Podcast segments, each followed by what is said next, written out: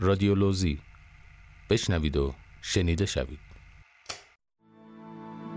تو، گوینده مهسا اشرافی، نویسنده مطهره کوهکن. تا اگه تو نبودی، یک فنجون چای داغ می شدی وسط یک عصر دلانگیز پاییزی.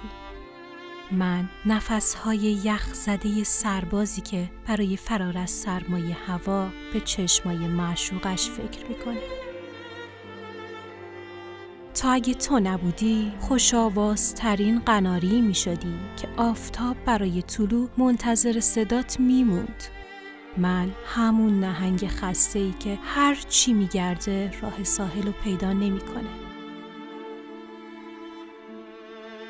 تا اگه تو نبودی، آهنگ دنس می لئونارد کوهن می شدی که هر کسی با شنیدنت آرزوی در آغوش کشیدن محبوبش رو داشته باشه.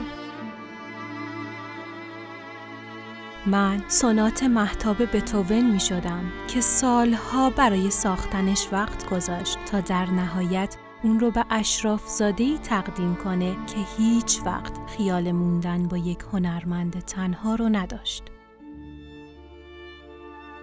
پس اگه میگم بمون، به این دلیله که این دنیا به تو نیاز داره که اگه نبودی، پازل خوبی های دنیا ناتموم میموند.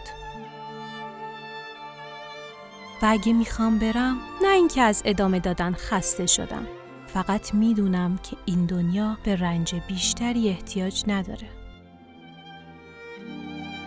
اینجوری میتونیم اینجا رو به جای بهتری برای زندگی کردن تبدیل کنیم.